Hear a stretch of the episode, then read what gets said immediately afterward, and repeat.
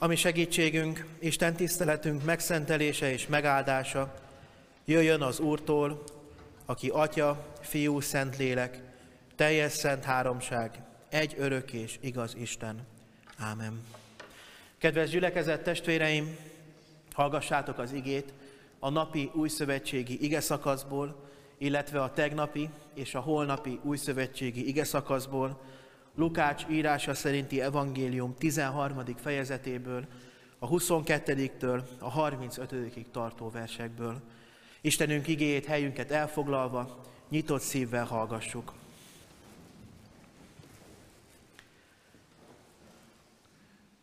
Lukács írása szerinti evangéliumból, napi igénkből így szól hozzánk Istenünk igéje. Amikor Jézus Jeruzsálem felé tartott, városról városra és faluról falura haladva mindenütt tanított. Valaki ezt kérdezte tőle, Uram, kevesen vannak-e, akik üdvözülnek? Ő így felelt nekik, igyekezzetek bemenni a szoros kapun, mert mondom nektek, hogy sokan akarnak majd bemenni, de nem tudnak. Amikor már felkelt a ház ura, és bezárta az ajtót, megálltok kívül, és zörgetni kezdtek az ajtón, és így szóltok. Uram, nyis ajtót nekünk. De ő így válaszol nektek, nem tudom, honnan valók vagytok. Akkor kezditek majd mondani, előtted ettünk és ittunk, és az utcáinkon tanítottál. Ő pedig ezt mondta nektek, nem tudom, honnan valók vagytok. Távozzatok tőlem minnyájam, ti gonosztevők. Ott lesz majd sírás és fogcsikorgatás, amikor látjátok Ábrahámot, Izsákot, Jákobot és a profétákat. Mind az Isten országában, és hogy ti magatok ki vagytok rekesztve onnan. Akkor eljönnek napkeletről és napnyugatról, északról és délről, és asztalhoz telepednek az Isten országában. És íme vannak utolsók, akik elsők lesznek, és vannak elsők, akik utolsók lesznek. Még abban az órában néhány farizeus ment oda hozzá, és így szóltak. Menj, távozz el innen, mert Heródes meg akar ölni. Ő ezt mondta nekik, menjetek, mondjátok meg annak a rókának. Íme ma és holnap ördögöket űzök ki és gyógyítok. Beharmadnap bevégzem küldetésemet. Viszont ma Holnap és a következő napon úton kell lennem, mert nem veszhet el próféta Jeruzsálemen kívül. Jeruzsálem, Jeruzsálem, aki megölöd a prófétákat és megkövezed azokat, akik hozzád küldettek. Hányszor akartam összegyűjteni gyermekeimet, mint a kotlós a csibéit szárnyai alá, de nem akartátok. Íme elhagyatottá lesz a ti házatok, de mondom nektek, nem láttok addig engem, míg el nem jön az az idő, amikor ezt mondjátok, áldott, aki az Úr nevében jön. Isten áldása legyen a hallott igén, annak megértésén és befogadásán. Gyertek testvéreim helyünkről felállva, hajtsuk meg a fejünket és imádkozzunk. Urunk, mindenek előtt hálásak vagyunk azért, hogy megtartottad életünket, hogy megtartottál valamennyiünket. Hálásak vagyunk ajándékaidért, kegyelmed és szereteted megnyilvánulásaiért, amelyeket megtapasztalhattunk. Urunk, megvalljuk azt, hogy az elmúlt időszakban talán különösebben sokszor meggyengülünk és előtlenné válunk. Megtör bennünket akár saját életünk, akár a körülöttünk lévő világ nehézsége. Éppen ezért, Urunk, imádkozunk, hogy új szívet adj mindannyiunk számára. Imádkozunk erőért, bátorításért, reménységért, hogy tudjuk megérteni igéd üzenetét, annak tanítását. Urunk, imádkozunk most azért, hogy lelkeddel így védj körül bennünket, hogy tudjunk nyitott szívvel formálódni, hogy tudjunk változni, hogy tudjon hitünk és életünk többé értékesebbé válni. Urunk, kérünk, hogy így szólíts meg mindannyiunkat lelked erejével, Jézus Krisztus nevében kérünk, hallgass meg bennünket. Ámen. Kedves gyülekezet testvéreim, az az ige, melynek alapján Isten szent lelkének segítségül hívásával szólni kívánok közöttetek, írva található az előbb felolvasott részben, Lukács írása szerinti evangélium 13. fejezetében, napi igényben. És íme, vannak utolsók, akik elsők lesznek, és vannak elsők, akik utolsók lesznek. Ámen. Kedves gyülekezet testvéreim, az elmúlt héten egy történelmi folyóiratban olvastam egy cikket Zigmond Lóránt ciszterci szerzetesről. Ő egy pap, egy tanár volt Budapesten, aktívan részt vett 1948 előtt és a rend beszüntetése után, 1948 után is a szolgálatban, a misszióban, folyamatosan szolgált a fiatalok hitre nevelésében. A legendáriumok szerint az 1950-es években, a legsötétebb időszakban, a kommunista diktatúra évei alatt az utcákon sétálva tartotta a hittanóráit a fiatalok számára. Egyrészt, mert így volt rá lehetőség, másrésztről pedig, mert így biztosan tudta azt, hogy senki nem hallgatja le őt éppen. Viszont az 1960-as évek elején ő is áldozatául esett a megalakuló Kádár rendszer legnagyobb egyháldőződési perének. Ezt a Fekete Hollók címmel illették, és ennek az ügynek aktív szereplőjeként őt magát is 1962-ben államellenes büntet miatt börtönbüntetésre ítélték, és őt magát az állam esküt ellenségeként nyilvánították. A bűn, amelyet elkövetett, az volt, hogy a betiltott ciszterci rendet továbbra is szervezte, illetve szolgálatával elérte a fiatalokat, tanította, nevelte őket. Kedves gyülekezet testvéreim élete példája talán ma is követendő példa lehet mindannyiunk számára. Akkor, amikor elolvastam ezt a cikket, akkor fölötlött bennem számos olyan gondolat, amely talán a mai korunkat is jó volna, hogyha meghatározhatnám. Az ő életében összpontosuló hit, erő és tudatosság lélekemelő lehet ma értékként, követendő példaként alapját vesztett társadalmunknak és életünknek. Miért hoztam elő az ő példáját? Mert a mai igényben Jézus hasonló gondolatokat fogalmaz meg mindannyiunk számára. Mai részünk, mai történetünk kerete a következő. Jézus tanítványaival együtt útban van Jeruzsálem felé.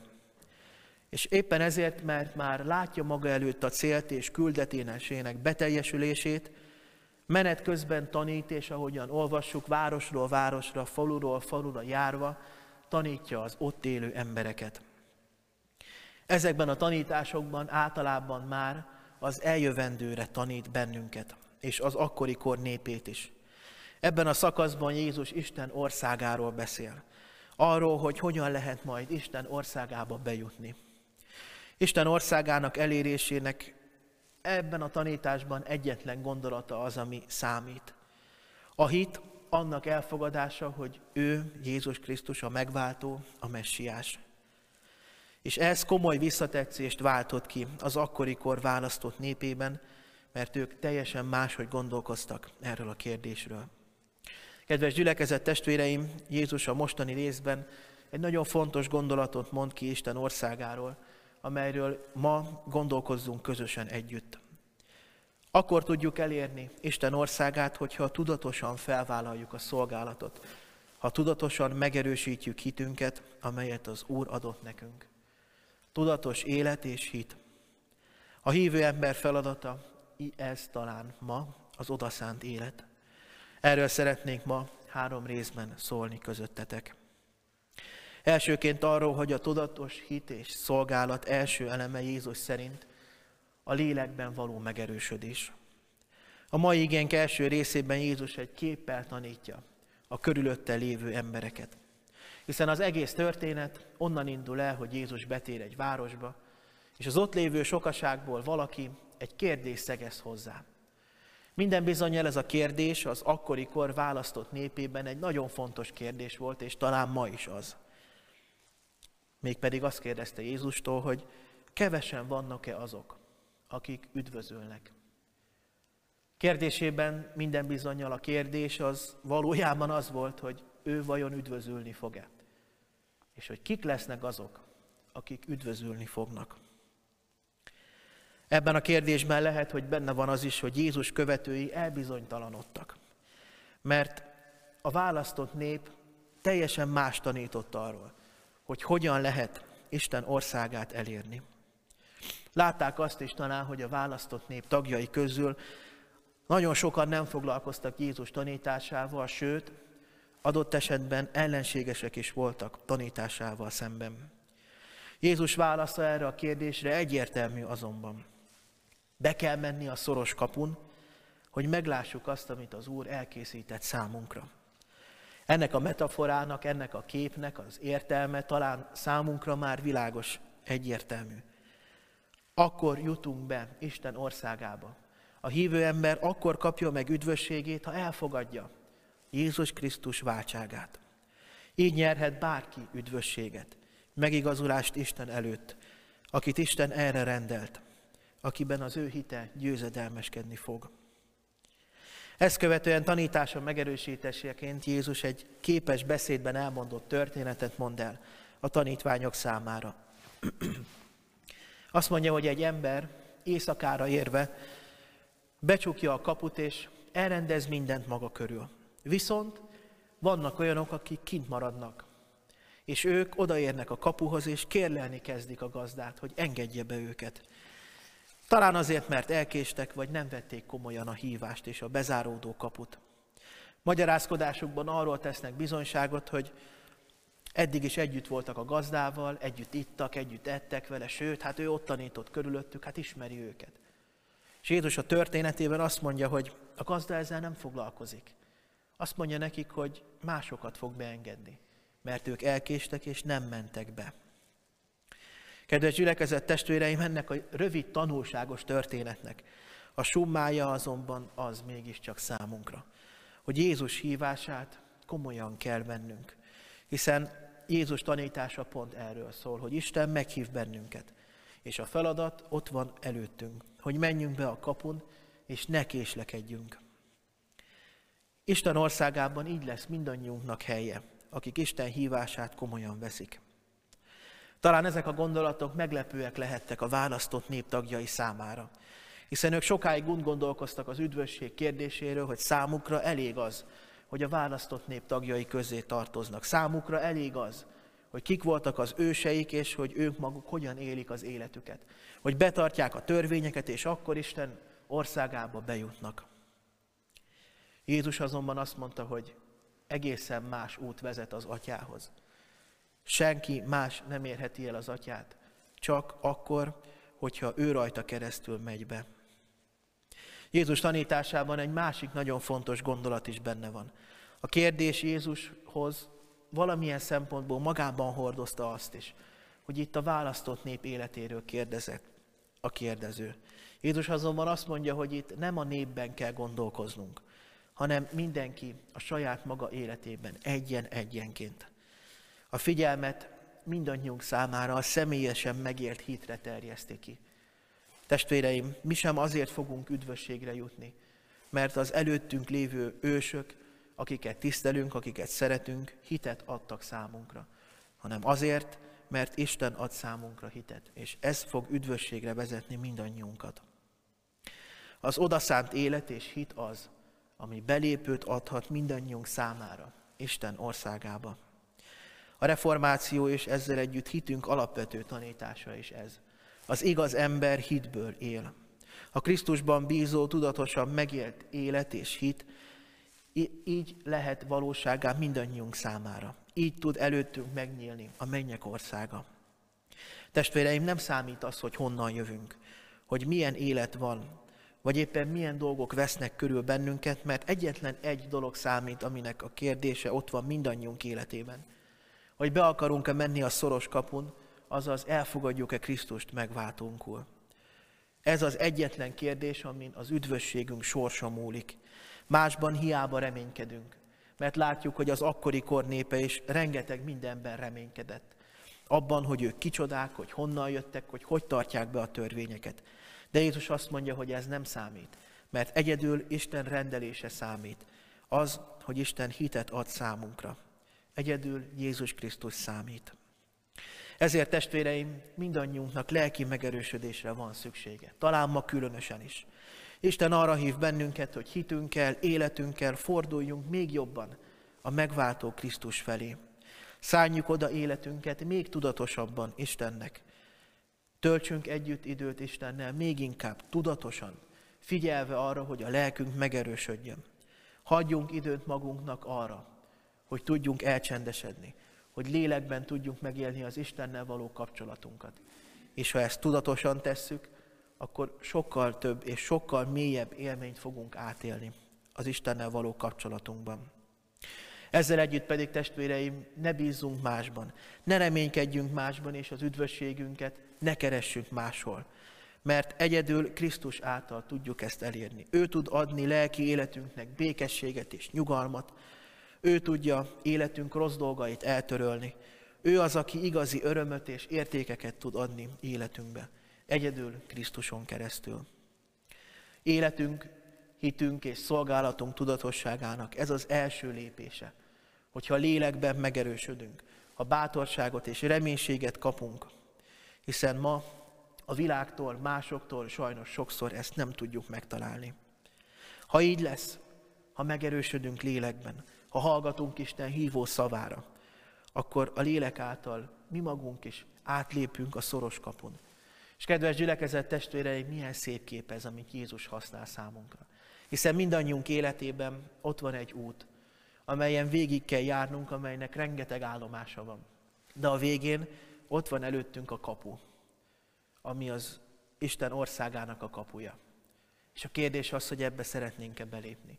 A kérdés az, hogy az út folyamán látjuk-e ezt, vagy eltérít bennünket valami. Jézus képében nagyon sok üzenet van, de a lényeg mégiscsak az, hogy arra biztat és bátorít bennünket a mai igénk, hogy erősödjünk meg Jézus Krisztus váltságában, az üdvösségben és abban, hogy mindannyiunknak feladata az, hogy belépjünk a szoros kapum.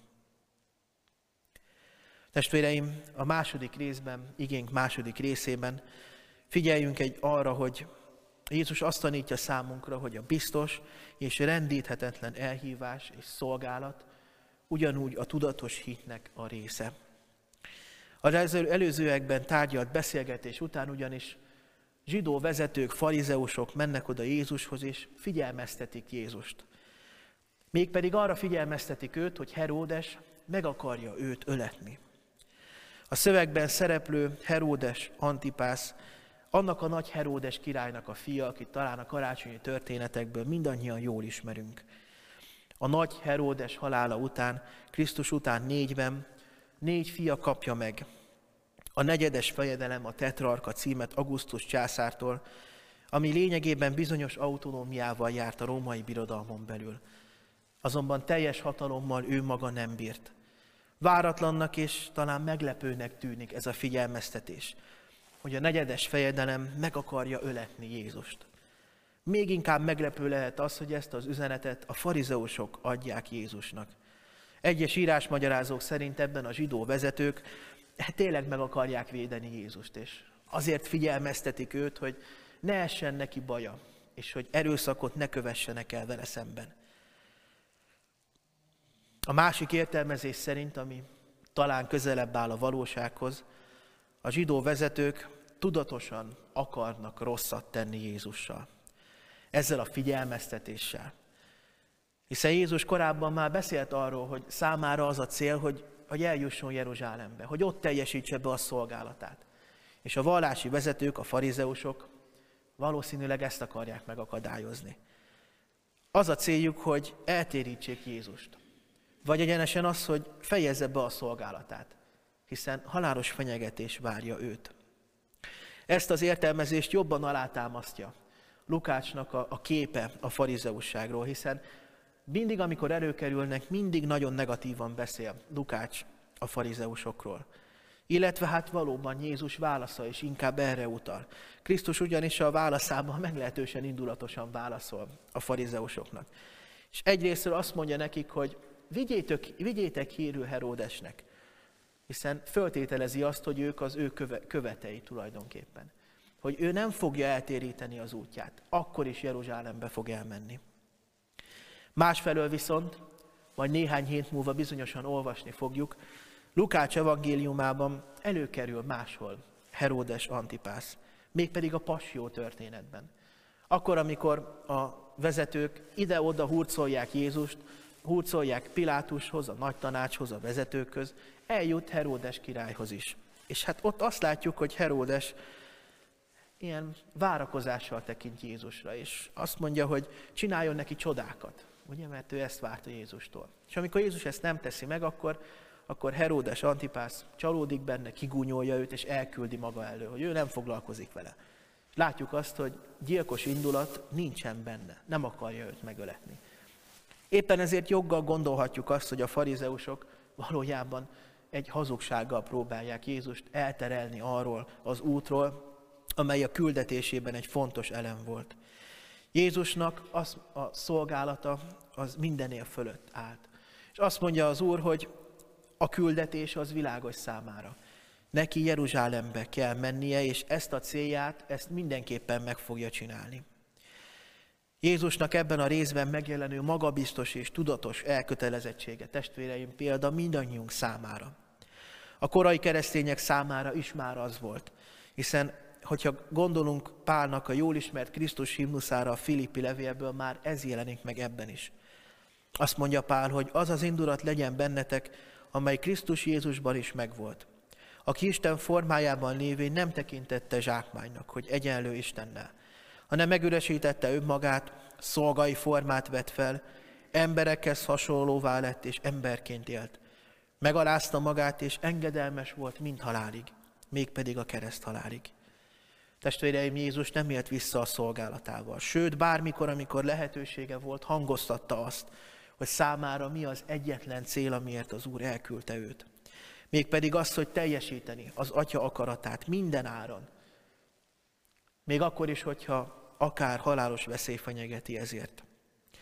És testvéreim, Jézus tudatos szolgálatának az eredménye az, hogy ma itt lehetünk. A győzedelmes hitünk, a reménységünk, Jézus tudatos szolgálatának az eredménye. Így hozott mindannyiunk számára bűnbocsánatot és örök életet. És akár az első keresztényeknek, akár számunkra és testvéreim, ez egy hatalmas példa. Hogy életünkben szükségünk van arra a szilárd és tudatos életre és szolgálatra, amelynek maga a Jézus Krisztus a példája. Akár az ige hirdetés elején említett szerzetes pap tanár, vagy hát rajta kívül számos mártír bizonyítja ezt az egyház történetének hosszú évszázadai alatt.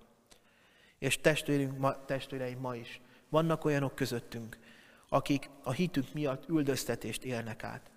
És ekkor nincs kérdés, mert ekkor tényleg az életünk legfontosabb kérdésévé válik az, hogy tudatosan éljük-e meg a hitünket és a szolgálatunkat.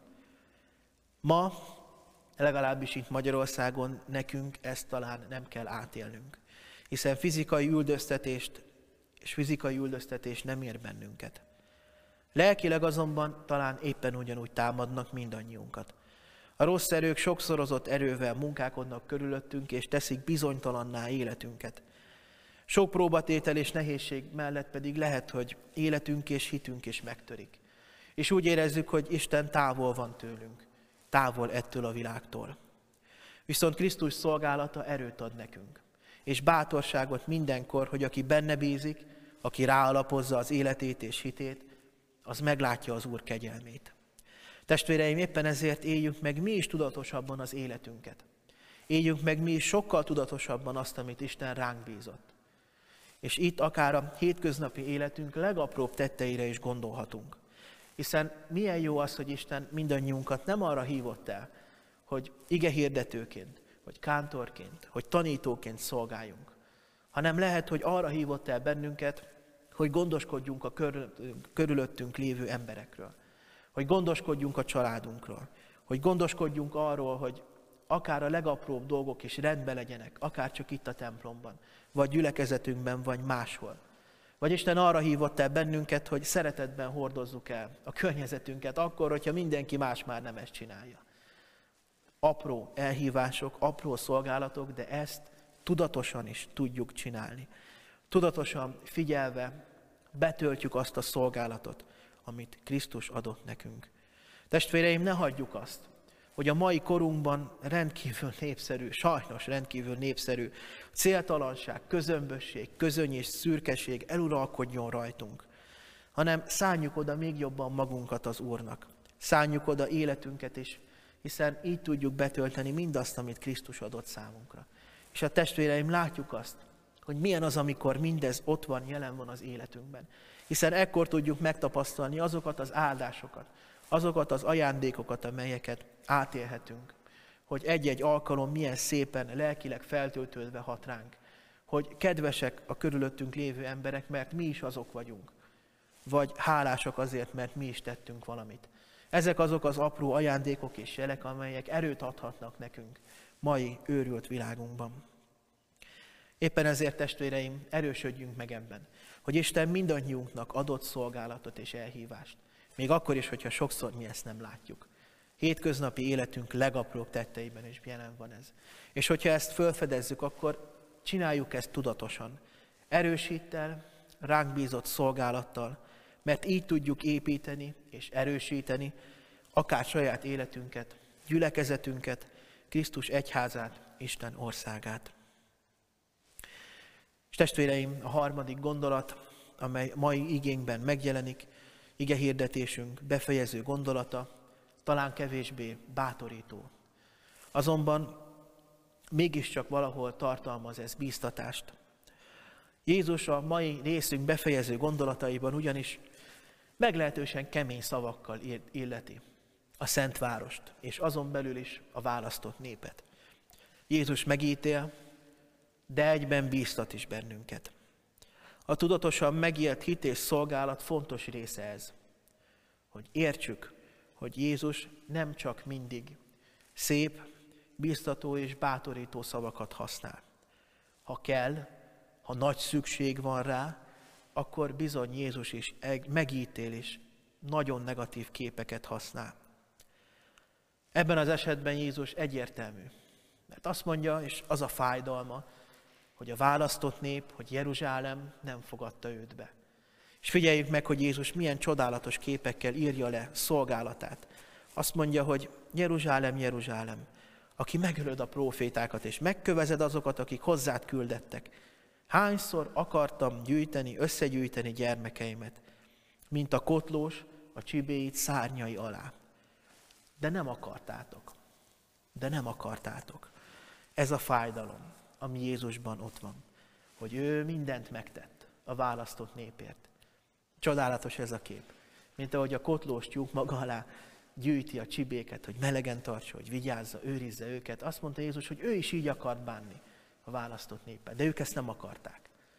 És Jézusnak a fájdalma, az ítélete az lényegében ez, hogy bizony vannak olyanok, akik visszautasítják az ő szolgálatát. Fontos üzenet testvéreim ez ma számunkra is. Hiszen azt látjuk, hogy mai korunkban a társadalmunk sokszor mindent megtesz azért, hogy Krisztust elutasítsa magától. És sajnos azt kell, hogy lássuk, hogy nagyon sokszor ma már keresztény közösségek is sajnos mindent megtesznek azért, hogy Krisztust kizárják az életükből. És hát ennek az eredménye ugyanaz lesz, amelyről Jézus itt beszél. Mert azt mondja, hogy Jeruzsálem, te ezt csináltad, de akkor viszont ki fognak üresedni a házaid, és el fogsz pusztulni. És testvéreim, sajnos a mai világunk is e felé tart. Hogy megszokott kereteink, és talán a normalitás keretei egyre inkább lebontódnak körülöttünk, mert ez a világ hasonlóan működik. Eltaszítja magától Krisztust, pedig ő csak óvni, szeretni és gondot viselni szeretne erről a világról. De mégis azt látjuk, hogy ez a világ, amelyben élünk, tele van békétlenséggel, széthúzással, képmutatással, emberi indulatokkal és gonoszsággal. És sajnos néha ez kihat a saját mi életünkre is. Testvéreim, a kérdés az, hogy hol vagyunk mi ma ebben. Jézus ítélete, amelyet kimond, elér bennünket vajon. Ha elfogadjuk őt és megvalljuk, hogy ő a megváltó testvéreim, akkor mi magunk is meglátjuk őt, és megkapjuk a meghívót a mennyei világba.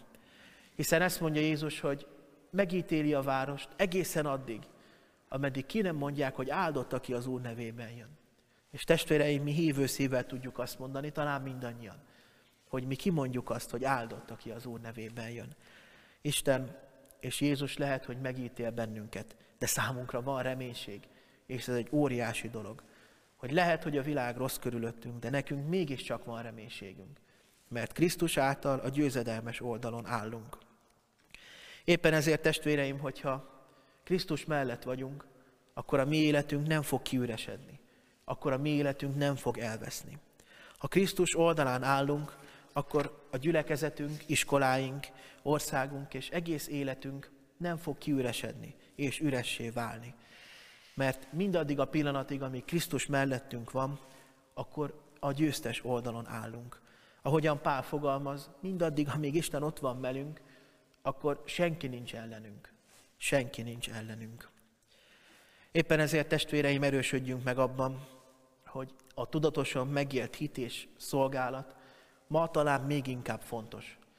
Ma talán sokszor az életünk múlhat ezen. Hogyha tudatosan keressük az isteni meghívásra adott választ életünkben, ha akár lelkileg megerősödünk napról napra, ha megéljük a szolgálatot napról napra, ha megéljük azt, hogy életünk alapjául Krisztus szolgál, akkor mindannyian jó úton járunk. Akkor bizonyára látni fogjuk magunk előtt a kaput, a mennyei elhívás kapuját. Lépjünk be együtt ezen a kapun, Krisztussal együtt, hiszen így lehet, és így kell, hogy az életünk célba érjen. Isten adjon erőt mindannyiunknak, hogy tudjunk ezen az úton maradni, gyülekezetünkkel, életünkkel, kapcsolatainkkal, hogy így tudjunk megerősödni, így tudjunk szolgálni. Amen.